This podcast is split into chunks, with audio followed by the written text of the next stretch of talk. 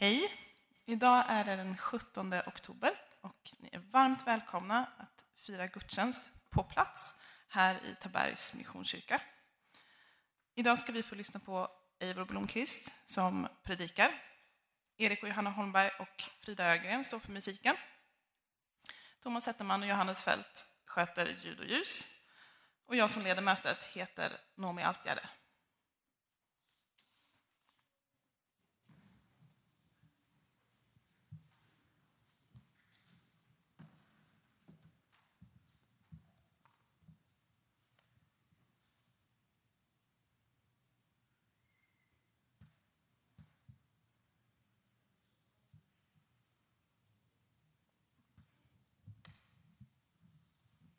Vi tänkte börja med att sjunga Vi är här samlade tillsammans.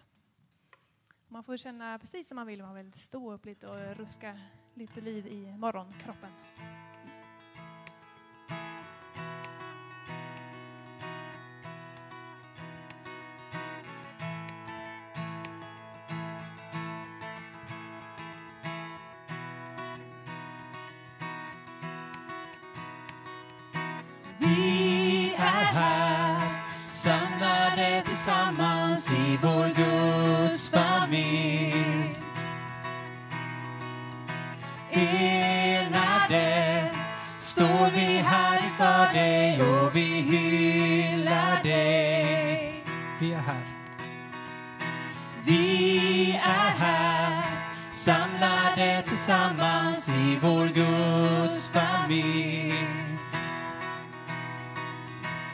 Enade står vi här inför dig och vi hyllar dig.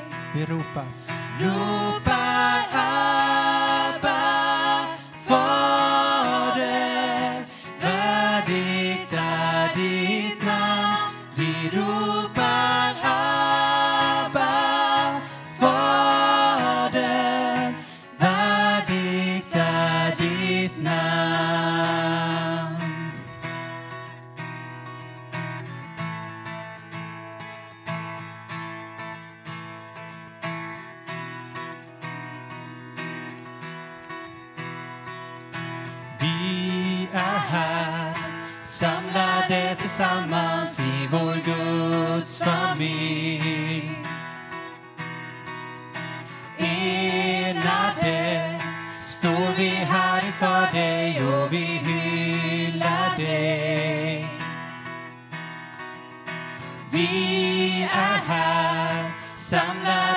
tillsammans i vår Guds familj. Enade står vi här inför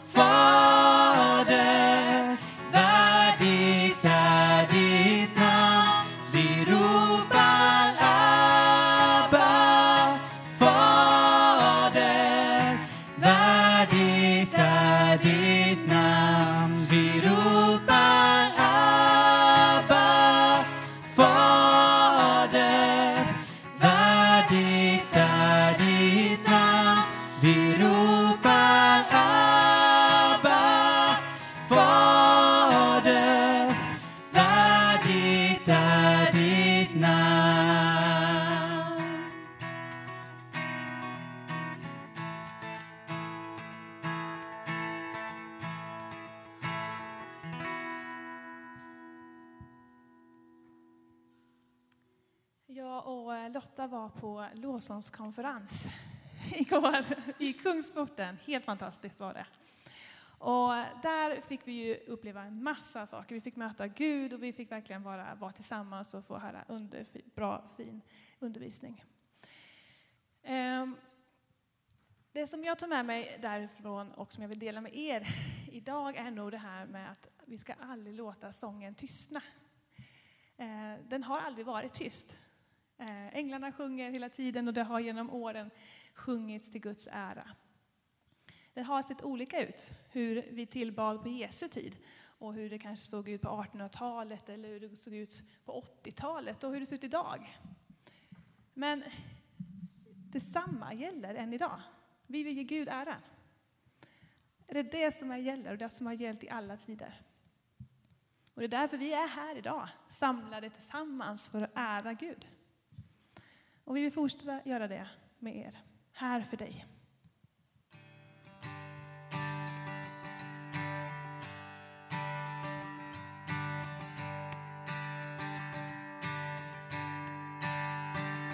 Låt vårt lov bjuda in dig.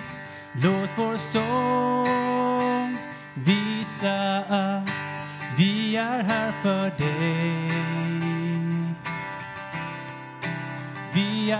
Är här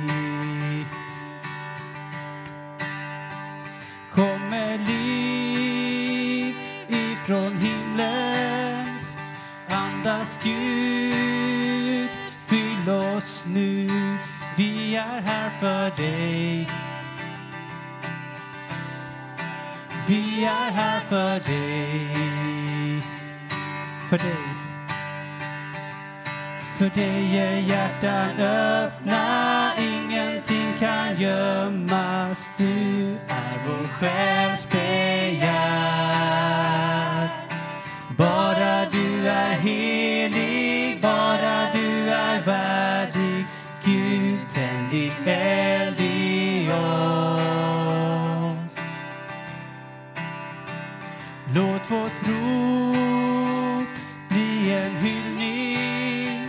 att ära dig, vår passion. Vi är här för dig. Vi är här för dig. Låt ditt ord spränga gränser,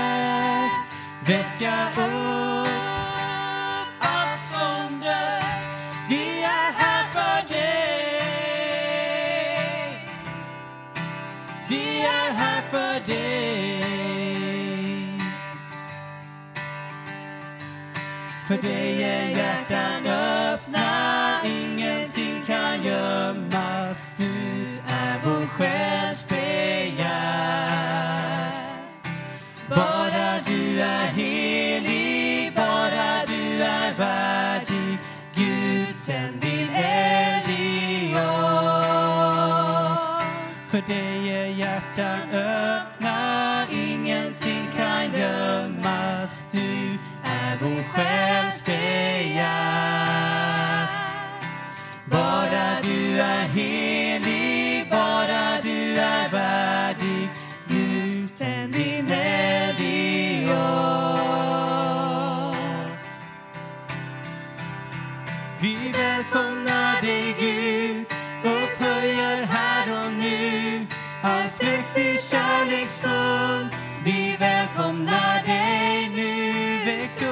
så vi ser och hängivet tillber.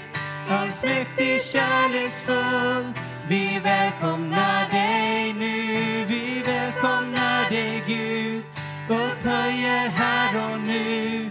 Allsmäktig, kärleksfull, vi välkomnar dig nu. Väck upp oss så vi ser och hängivet tillber. Allsmäktig, kärleksfull, vi välkomnar dig nu.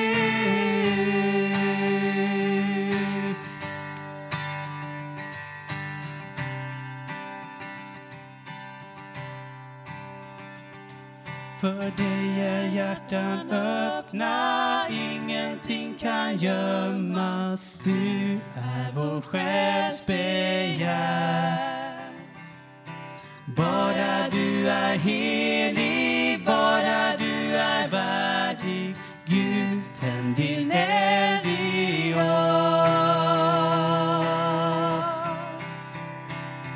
Vi välkomnar dig nu, upphöjer här och nu.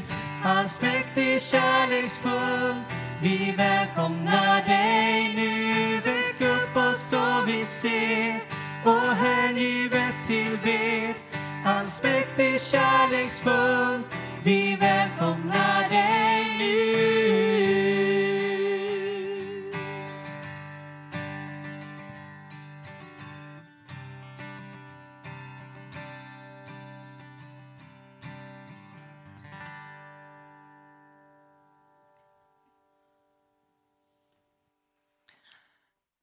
Temat för dagens gudstjänst är att leva tillsammans.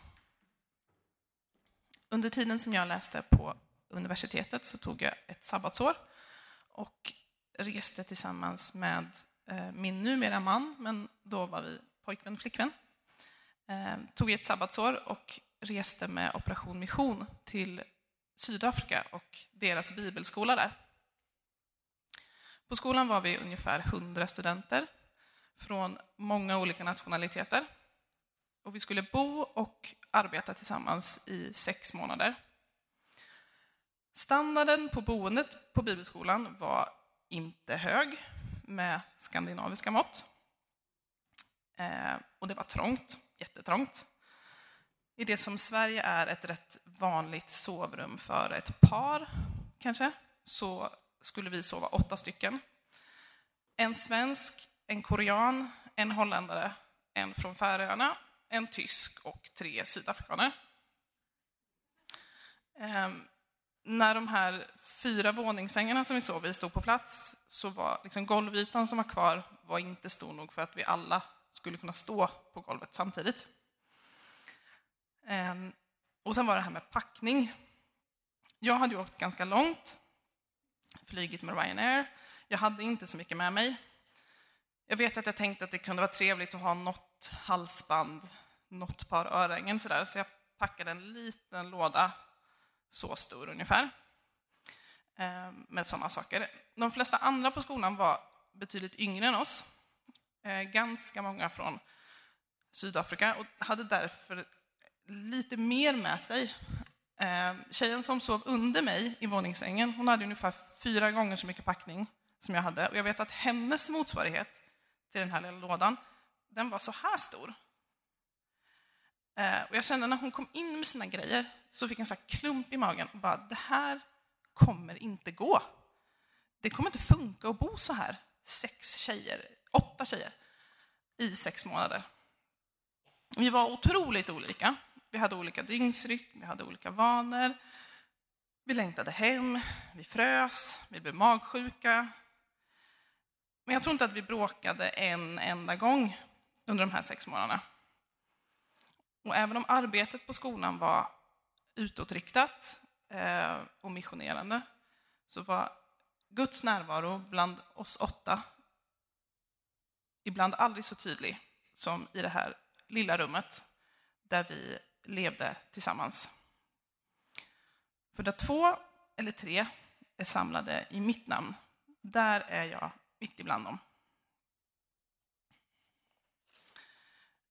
Vi sjunger psalm 250 tillsammans och samlar in en kollekt till församlingens arbete. Antingen så kan man swisha till nummer 123 363 4136. Det kommer upp på bilden här sen. Håller man sig hellre till kontanter så kommer det finnas en utgångskollekt i slutet av gudstjänsten.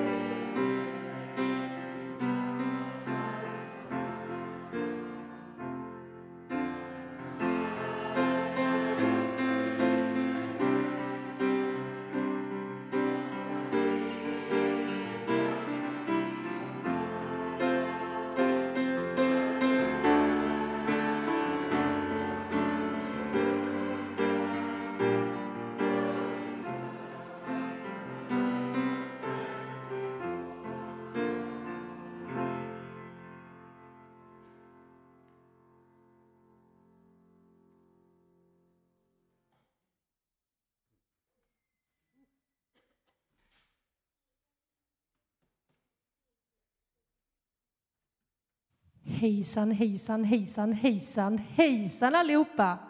Vad fantastiskt roligt att se er alla. Oh, jag har längtat efter att träffa er. Eh, och jag tänkte så här.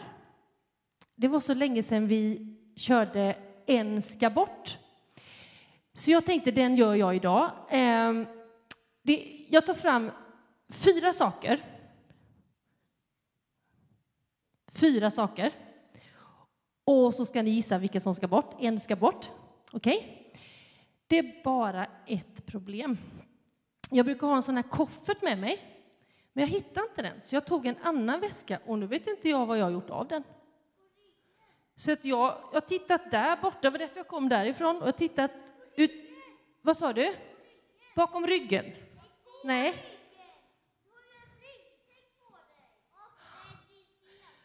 Där var den! Jag har letat jättelänge, Jag kom nästan för sent. Tack. Oj.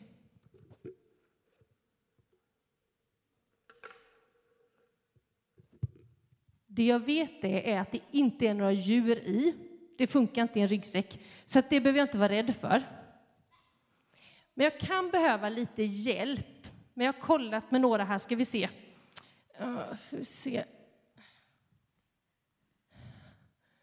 Den här har jag inte kollat. Jag skulle behöva ta fram två stycken killar, tänkte jag. Eh, Benjamin? Ja, det var ju bra. Och det kan vara en stor kille. Man behöver inte ta på sig, man kan hålla den så här. Vill du ta på, Vill du ta på dig? Mm. Kanoners. Här har vi Kain. Kain. Nu är det bara Abel vi söker. Är det någon som vill hålla den här framför sig som heter Abel? Ulrik, varsågod. Man ställer upp sig du. Mm med min backup planerat. Ja, varsågod. Här har vi Kain och Abel. Får ni stå bredvid varandra, det är viktigt. Sen tänkte jag, ja, Josef och Maria har vi där nere. Jag har frågat en. Eh, Åsa och Jan, tack. kan ställa er här. Eh, jag tror att Åsa passar bra i den. Sen Josefs mössa. Varsågod. Då har vi Josef och Maria, Kain och Abel. Ja, vad bra. Nu har vi bara två stycken till här. Andreas och Petrus. Behöver inte vara två grabbar, men det får gärna vara. Ska vi ta Josefsson, Rebecka och Stefan? Det fixar ni. ska bara hålla i ett nät. Ställ er där borta. Hemmagjort nät från Vrångö får ni hålla i där. Så. Där har vi då Petrus och Andreas, Kain och Abel och så har vi Maria och Josef kan ställa sig här. Får ni vara med också.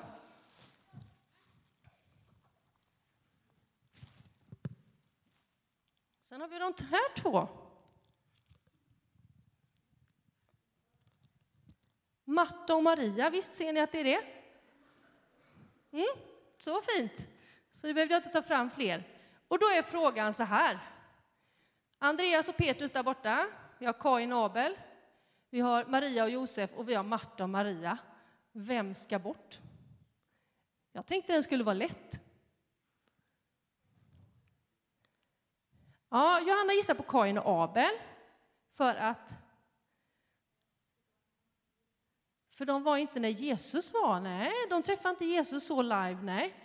Jättebra, men fel. Fel, fel, fel, fel, fel.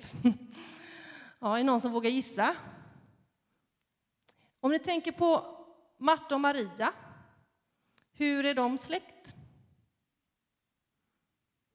De är systrar.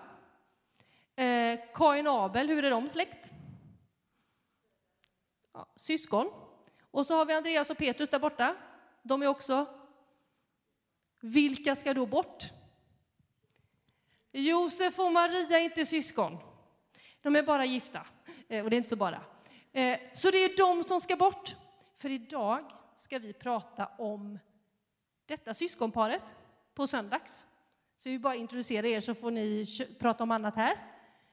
Eh, så jag tackar er. Vi ska prata om Marta och Maria och musiken på och söndags går iväg. Kristallen ses i tonårsrummet, den andra i sofforna här nere. Tack.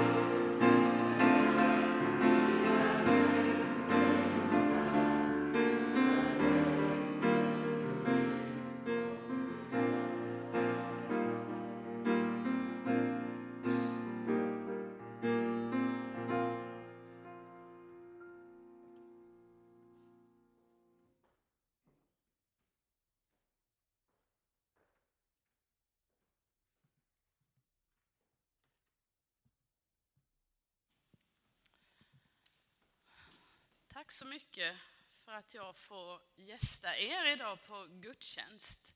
Eivor Blomqvist heter jag och någon kanske undrar vem jag är. Och det enklaste sättet att presentera mig är att jag är en Hovslättsbo eh, och eh, finns med i församlingen Ekumeniakyrkan i Hovslätt. Och eh, jag är också ordinerad pastor inom Ekumeniakyrkan. Taberg har jag inte haft så mycket att göra med, men kanske att det sitter någon här i rummet som var med Mm, vilket år i min ungdom när jag vandrade i Österrike med TMU i Taberg. Ja, kanske någon kan påminna sig det. Att leva tillsammans. Jag läser ur Markus tredje kapitel med början på vers 31. Nu kom hans mor och hans bröder de stannade utanför och skickade bud efter honom. Det satt mycket folk omkring honom och de sa, din mor och dina bröder står här utanför och söker dig. Jesus svarade dem, vem är min mor och mina bröder? Han såg på dem som satt runt omkring honom och sa, det här är min mor och mina bröder, den som gör Guds vilja är min bror och syster och mor. Jag har en barnbok med mig. Den heter Alla slags familjer. Den läste vi för våra barn när de var små och den har gått i arv till nästa generation. Den belyser på många sätt dagens tema om att leva tillsammans. Den handlar om att familjer kan se väldigt olika ut vad det gäller sammansättning, storlek, åldrar och så vidare. Likaså att familjer kan förändras över tid. Bokens poäng är att det finns många slags familjer. Och den beskriver en familj som en grupp av människor som tar hand om och älskar varandra, som gråter tillsammans och gläds tillsammans. Blodsband kan utgöra en starkt sammanhållande kraft. Men det utgör ingen garanti för att relationen ska hålla över tid. Vi människor håller ju inte alltid sams och vill inte alltid varandra väl. Att leva tillsammans kan vara rikt men också problematiskt och svårt. Vår bibel rymmer ett myller av sådana berättelser och beskrivningar av olika familjer och mänskliga sociala gemenskaper. Jag har läst bibeltexterna för den här söndagen för alla tre årgångarna. Det får vi inte utrymme till här idag. Men där kan jag se att man har gjort, man har så att säga plockat russinen ur kakan och gjort enbart ett positivt urval. För där hittar vi nämligen bara beskrivningar av varma mänskliga relationer, uppmaningar till omsorg om varandra. I de gammaltestamentliga texterna finns släktgemenskap över generationer, såsom i kärleken och lojaliteten mellan de båda änkorna Noomi och Rut. Det var ju svärdotter och svärmor. Omsorg utöver de plikter som bara den egna familjen och landets medborgare eh, skulle få. Vi har syskongemenskapen mellan de som vi redan har mött i gudstjänsten idag, eller hur? I form av två Barbiedockor. Matta och Maria, vi har de texterna. Vi har episteltexterna som lyfter fram människor som osjälviskt visa barmhärtighet, som i omsorg om varandra i den kristna, tidiga kristna gemenskapen och i uppmaningar att visa frikostighet och gästfrihet, särskilt mot dem som har det svårt. Och i Saltartexten för dagen, där möter vi Gud som de utsattas försvarare. Så kom jag då till texten för dagen den om Jesus och hans familj ur Markusevangeliet. Och då blev det omgående komplicerat. För den texten och berättelsen verkar åtminstone vid en första anblick inte alls passa ihop med de övriga. Den ger en bild av Jesus som inte är helt bekväm. Vi är rätt så vana vid att få en bild av Jesus som kontroversiell. Han är inte rädd för att säga ifrån och säga emot mot sina fiender och motståndare. Men samtidigt är det ju inte den bild av Jesus vi i första hand vill se och som man möter redan i de inledande kapitlen av, av Markus evangeliet. Den sympatiske och empatiske Jesus som ömmar för människor och vill tillgodose och möta deras behov.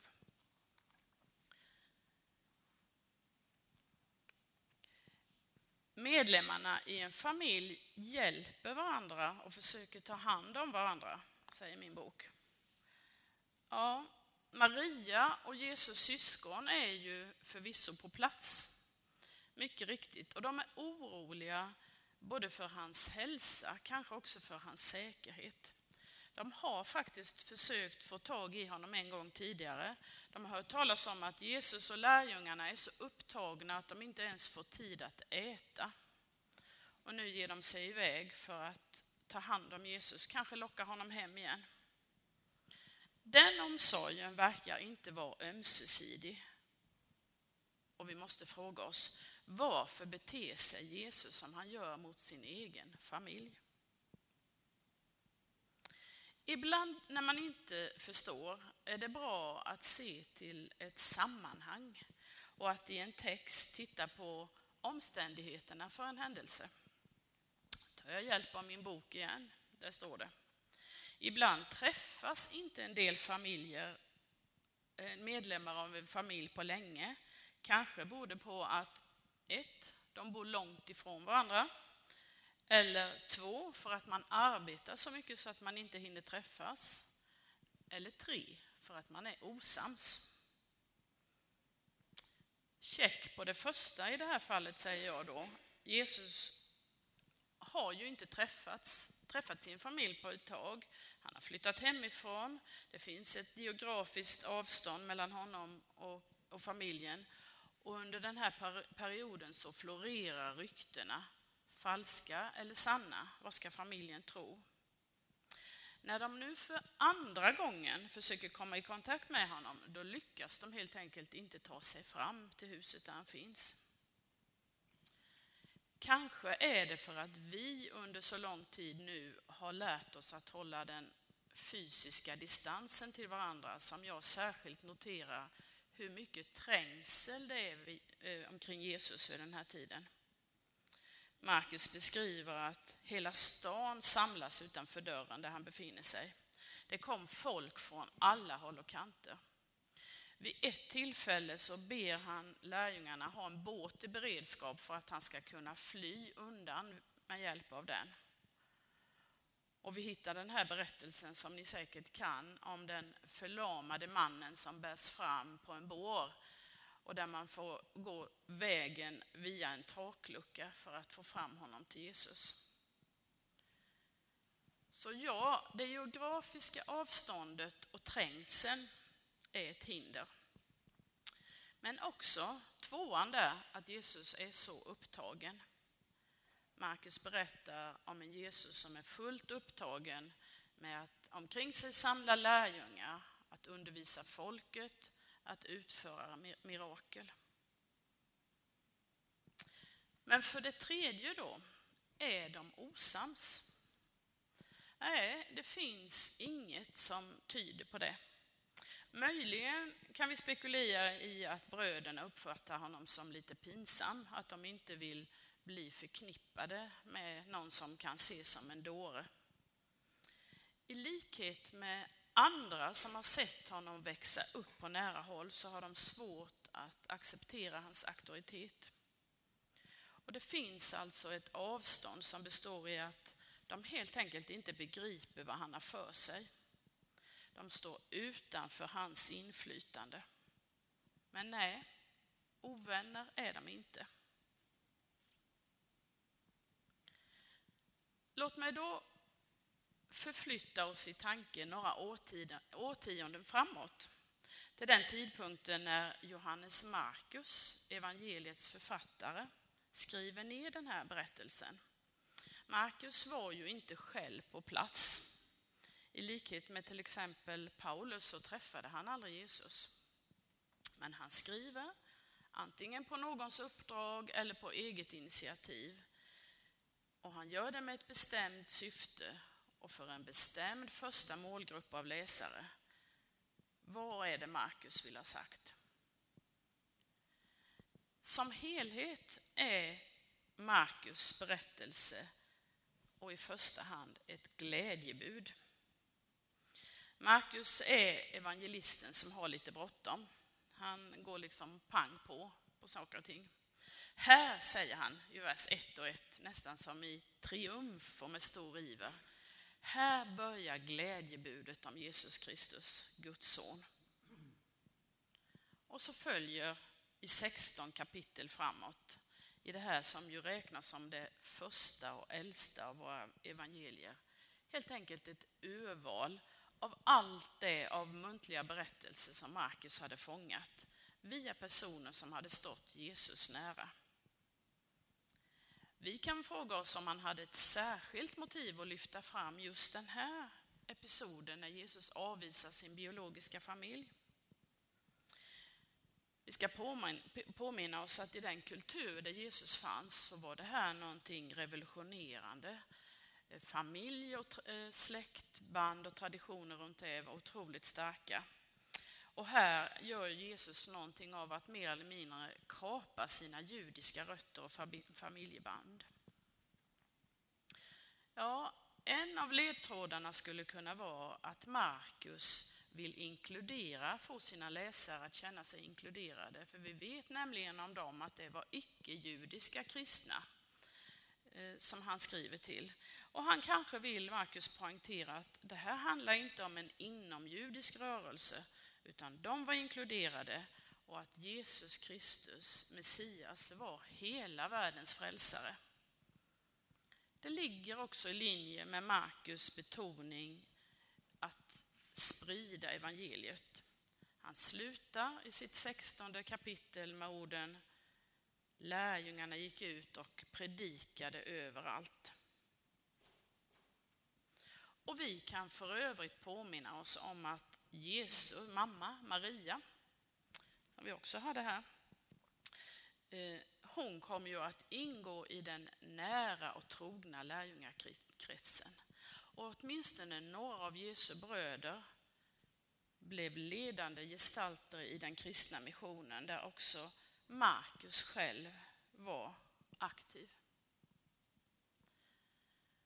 Så Poängen med hela den här berättelsen är kanske därmed inte ett avvisande utan ett välkomnande. Och kanske är det hög tid för oss att göra precis som Jesus gjorde där. Att vända blicken och vår uppmärksamhet till de som fanns omkring honom där i rummet. Jag läser de sista verserna igen i en annan översättning. Vilka tror du är min mamma och mina bröder, sa Jesus och såg sig om på alla som satt runt honom. Här, precis här, sitter min mamma och mina bröder. Lydnad är tjockare än blod. Den som gör det Gud vill är min bror och min syster och min mamma. Jesus hävdar att de utgör en annan slags familj han sträcker ut gränsen för vad som är en familj till att omfatta alla de som ville bli hans efterföljare. Och det där har en linje ända fram till oss här idag som alltid ställer evangeliet också oss inför val. Vad vill vi, vad vill du och vad vill jag? Vi kan definiera vilken familj vi vill tillhöra. Vi sjunger ibland, eller gjorde förut i alla fall, ni vet i den här barnsalmen om vi sätter oss i ringen och tar varann i hand. Vi är en massa syskon som tycker om varann. Och vi är vän med alla på jorden, må ni tro. Ja, tyvärr kan ju kristenheten inte skryta med varken idag eller genom historien att det alltid har varit så enkelt eller idylliskt. Men följer vi berättelsen i Nya testamentet vidare så kan vi notera då att den kristna trosgemenskapen efterhand blev mer väsentlig än den egna familjetillhörigheten och även nationalitet och könsroller. Det märks i språkbruket hur man tilltalar varandra och det märks i omsorgen. Vi kan notera att Jesus själv inkluderar även systrar och mödrar i sitt uttalande. Och Lina Sandell i salmen som vi sjöng, jag hoppas att eh, vi där kan se in och förbi lite av det kanske ålder, eller det idag ålderdomliga språket i den salmen. Men den ger oss ytterligare en tolkning genom att betona syskonskapet med Jesus.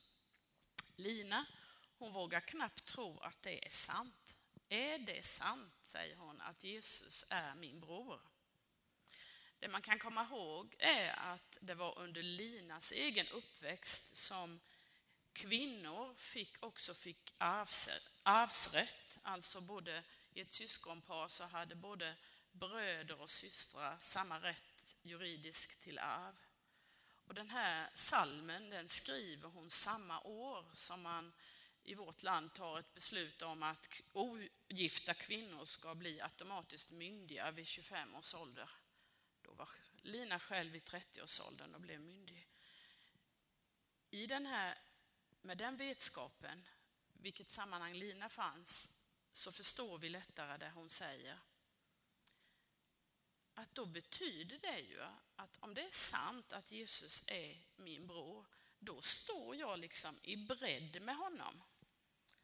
Jag har samma rätt till arv, jag har samma rätt, jag har samma Gud till far som Jesus själv och med de rättigheter och skatter det ger. Och det glada beskedet kvarstår. Du och jag kan välja tillhörighet. Den dörren står öppen i släktled efter släktled. Själv tycker jag att det ger ett nästan svindlande historiskt perspektiv.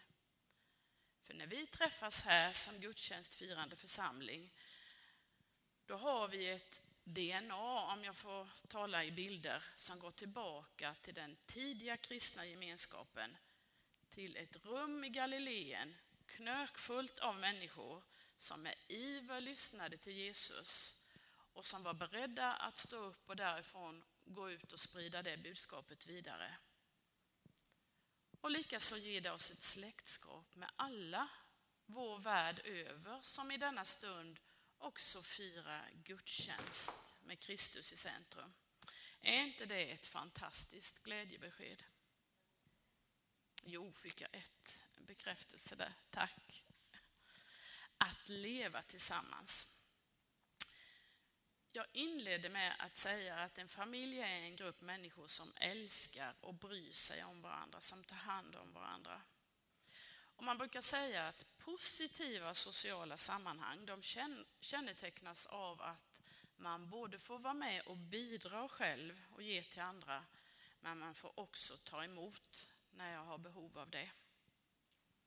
Och nu har jag uppmanat sånggruppen idag att eh, genom att önska en sång av Börje Ring som beskriver just en sån gemenskap.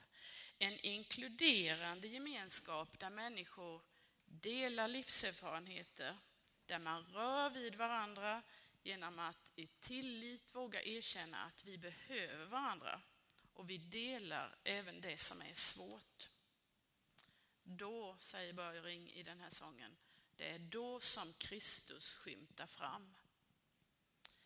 Och kanske är det som ni uttrycker det i er vision, ett steg mot att vara en öppen och växande kyrka för alla, där Jesus Kristus är i centrum.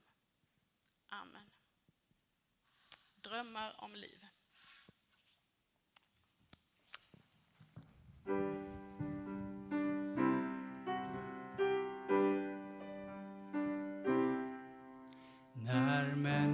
Snuddar och rör vid var med allt Som livet lärt När erfarenhet byts mot erfarenhet drömmar mot verklighet. När sörjande, sörjade människor får ro.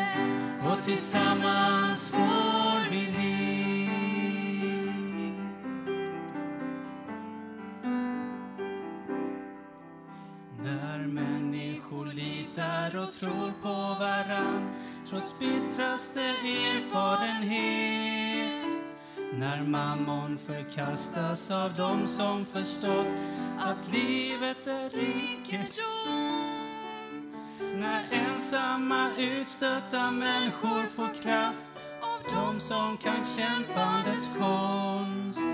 Då skymtar en Kristus som livet vann i vanmakt och nederlag.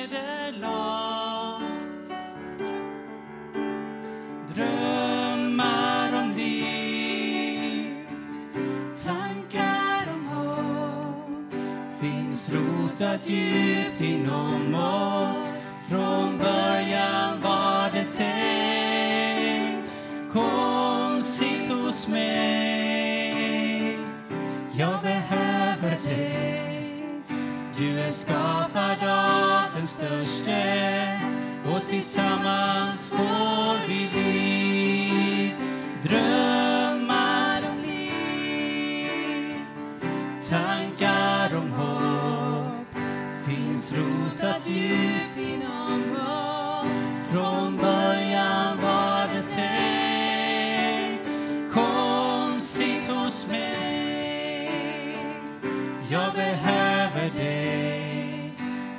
skapad av den störste och tillsammans får vi liv Du är skapad av den störste och tillsammans får vi liv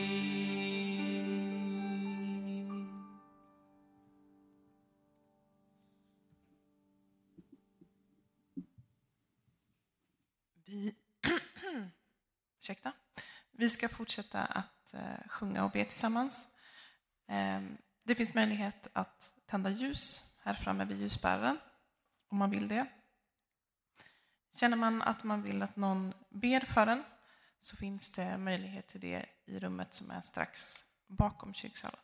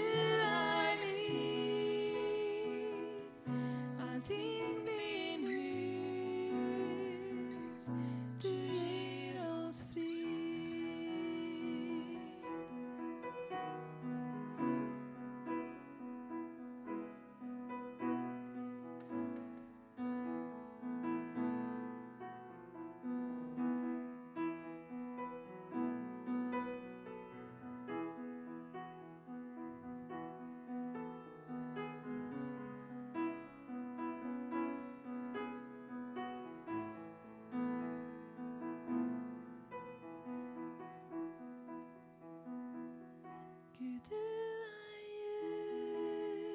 ljus. Gud, du är liv. Allting blir nytt. Du ger oss liv. Gud, du är ljus. Gud, du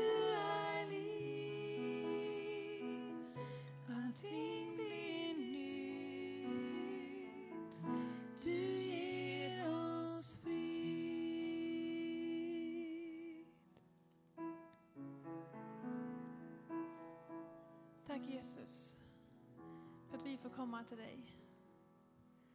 Vi får tillbe dig oavsett ålder. Oavsett vad vi är. Om vi känner att livet är tufft eller om livet är lätt. Du finns där för oss. För du ger liv. Du är liv. Du är ljus. Du vill ge oss ljus i våra liv. Vi kan alltid förtrösta på dig.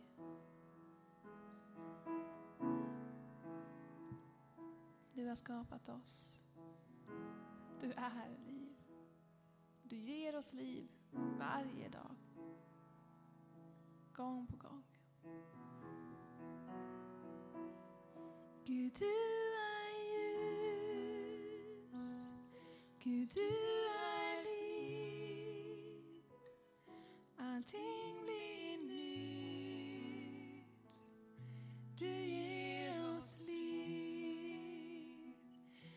Gud, du är ljus. Du, Gud,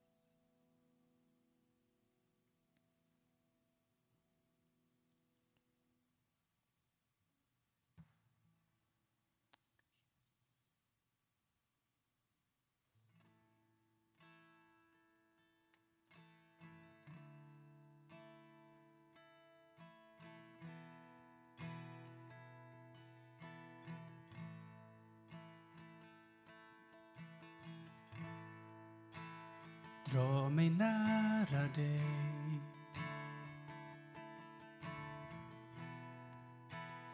Låt mig aldrig gå.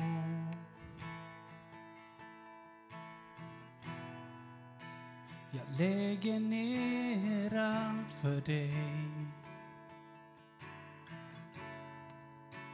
Du säger mig jag är din vän. Du är mitt begär.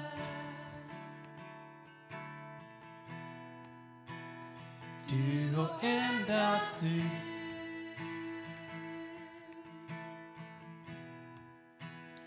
Ingen har en famn som du.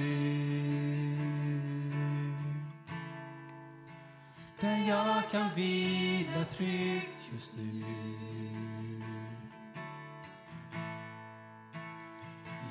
Mig hitta fram, för mig hem.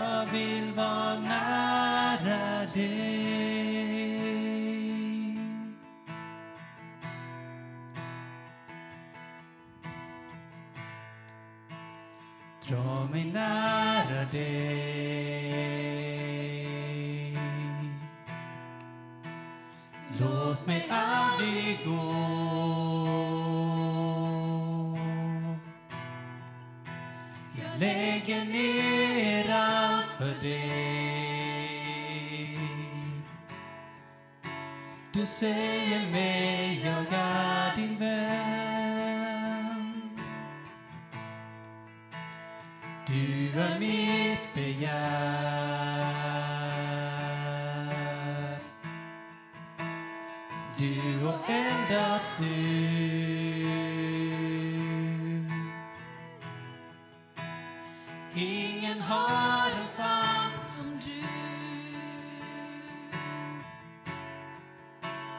jag kan vila tryggt just nu.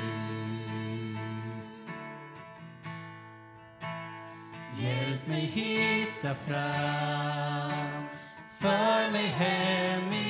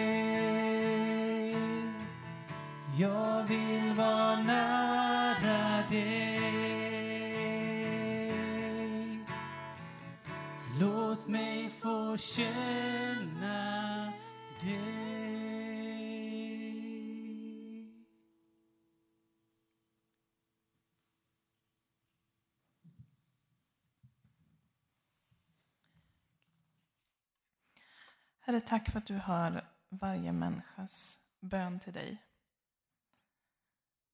Jag ber att du ska möta oss under den veckan som kommer. Jag ber att du ska hjälpa oss att se vårat tillsammans. Tillsammans med dig, tillsammans med de människorna som vi har runt omkring oss.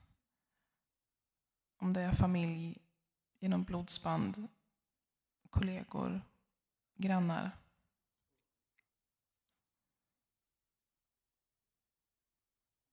Hjälp oss att se till dig. Jag vill också be för de medel som vi har samlat in till församlingens arbete. Jag ber att du ska välsigna de tillgångarna så att de växer flerfalt. Kommer till nytta för församlingen och för Taberg. Ta emot Herrens välsignelse. Herren välsigne dig och bevara dig. Herren låter sitt ansikte lysa över dig och vare dig nådig. Herren vände sitt ansikte till dig och ger dig sin frid. I Faderns, Sonens och den helige Andes namn. Amen.